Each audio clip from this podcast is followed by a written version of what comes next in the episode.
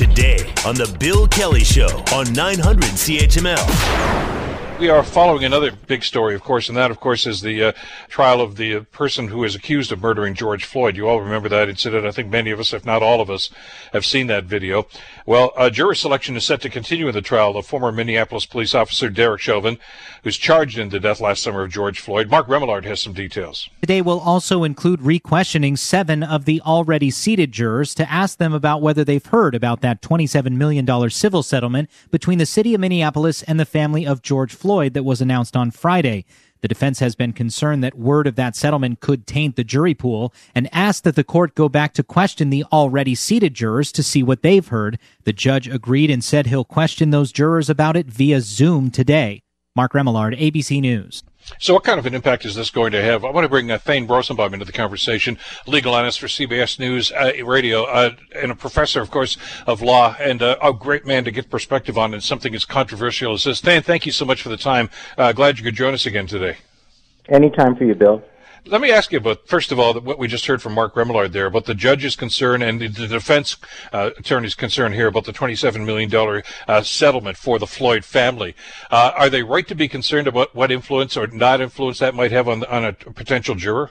Well, Bill, they, they should have the great concern. I mean, I'm sure the prosecutors feel that the city council of Minneapolis didn't do them any favors uh, when they announced this pre-trial. I mean, remember, this is you give someone a check for $27 million before the trial, that means you're sending a very strong message that you didn't have much of a case on, on the civil portion of this. Now, it's true that civil cases and criminal cases are very different. The standards of proof are different. Uh, for instance, it's, it's much easier to win a civil judgment than it is to get a criminal conviction. How do we know that? O.J. Simpson, right? Mm-hmm. O.J. Oh, yeah. Simpson was acquitted, right? I mean, here's a very good example in the United States where he's acquitted of the crime, and then he gets, you know, I think tens of millions of dollars of, of a wrongful death action. That's what happened here. The family brought a wrongful, wrongful death suit in civil court. What would normally happen is there would be depositions. You know, we would move proceeding in the civil case. They didn't even do that. They basically just said, "Here's a check for 27 million, and we're going to make an announcement about it." They could have said to the Floyd family, "You're going to get 27 million, but for now, you can't talk about it." That's a condition of the settlement. You can't talk about it. We can't tell anyone. I'll tell you why. Because if we tell anyone, the criminal case is going to be prejudiced, and it's going to be very hard to pick a jury, definitely in Minneapolis, if we already said that the city council is giving you a check for 27 million on the civil side. Again, two different standards of proof, very different cases, but not in the mind of a juror, right? In the mind of a juror, they're thinking, well, if you pay 27 million, you're probably guilty. Even though, again, it, that's not a criminal case. It's not guilt. In the civil case, it's a, a wrongful death, a wrongful death action. Very different, and again, much easier to prove. So, yes, to the extent to which the seven jurors that have already been seated, a know about the settlement, which I suspect they do, and b have already formed an opinion as a sort of a presumption about what the settlement means I think the the judge and the prosecutor should be concerned. I could, it does cut in one other way, Bill. You can almost understand one possibility that if you're a juror, you're saying, you know what, $27 million is a windfall. So that doesn't mean we should ruin the career of three or four policemen that, that maybe even did their job horribly or overzealously, but you got $27 million.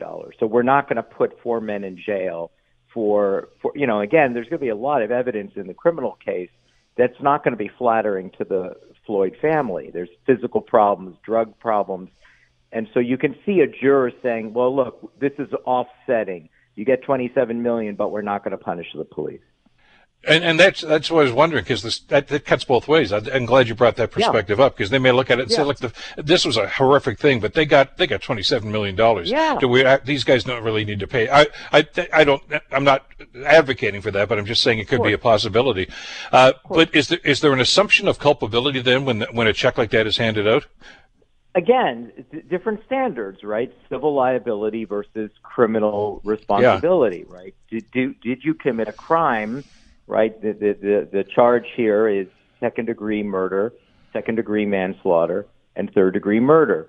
Uh, there's at least 25 years of prison time attached to that. That's pretty serious. That's why your point a moment ago is a good point, right? Saying look, that's putting away, it's ruining another person's life who I don't know, you know, whether he was overzealously doing his job or, you know, this goes all to the heart of Black Lives Matter. Depends what you walked away thinking.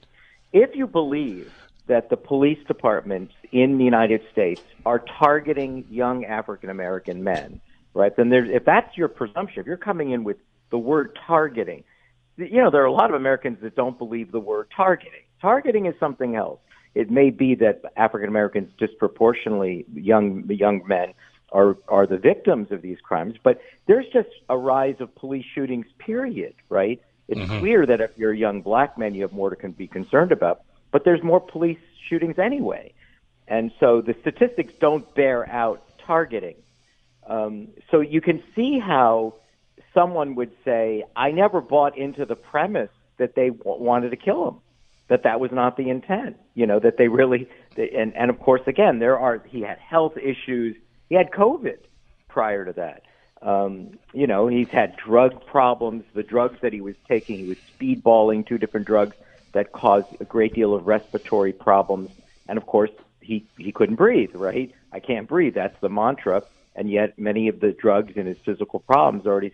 He had three clogged arteries. This is you know this is all going to come out right? I mean, one clogged artery was clogged 90%, right? He couldn't breathe. I know, but the question is, will it's not will they be able to show that the proximate cause of the death was the knee or are there so many factors here that could have had, an influence on the on the death and that makes it a death and not a murder? Which is why they have a trial as, and not in the media. Uh, one other quick yeah. question, because I know we're tight on time here. Uh, another element here, of course, is that uh, the defense, or the, I'm sorry, the prosecuting attorneys want to bring up is his, his criminal past, uh, past convictions. Uh, and obviously the defense attorneys are saying that's not germane on, on this. The judge is going to have to make a ruling on that. Which way is that going to go? Well, it cuts in two directions there, too. They also ruled that they're going to allow spark-of-life testimony. Spark of life testimony means you bring in family members and friends who talk about that he's a loved person and you know that he's that we loved him, right? Um, but the question then goes to you know is there's a difference between being loved and character evidence, and the point that you just raised is in theory you can't prejudice the evidence can't be used to show uh, proclivity, right? Like you have, mm-hmm. you know, a proclivity for violence. That's the way that's presumed if you show a history of, of, of, of criminal activity. And similarly, good character evidence cuts in the other direction, and that shouldn't be permitted either, right? Because you shouldn't be permitted either way to show evidence of character that somehow changes the way you look at the facts. Um, but yeah, I mean, you know, all of this stuff, you know, the, obviously the jury, the, the, the defense, the prosecutors are going to try to make the case that this is this guy was this guy was not Martin Luther King. He wasn't Medgar Evers. You know, this is a a real battle in the United States, and you can see this played out in this case. That these recent killings, horrific as they are, are they this in the same category as civil rights cases that we remember from the 1960s? Because you're do seeing young men who did have criminal backgrounds, and and so there are even civil rights workers that say look, this isn't even showing respect. Calling them all martyrs of the same thing doesn't show respect to the martyrs of the 1960s. This is a, again, it's a philosophical battle going on in the United States. I have mm-hmm. no idea how this is going to play out. And it's only one of many that are, are going to be on the docket over the next couple of months, of course, uh, as a result of some of the events of last summer. And we haven't even got into January 6th yet, which is why it's uh, so good of you to spend some time with us to give us some perspective on this, Thane. Thank you so much. Anytime, Bill. Bye bye. Take care. Uh, Professor Thane Rosenbaum, of course, legal analyst for CBS News Radio. The Bill Kelly Show, weekdays from 9 to noon on 900 CHML.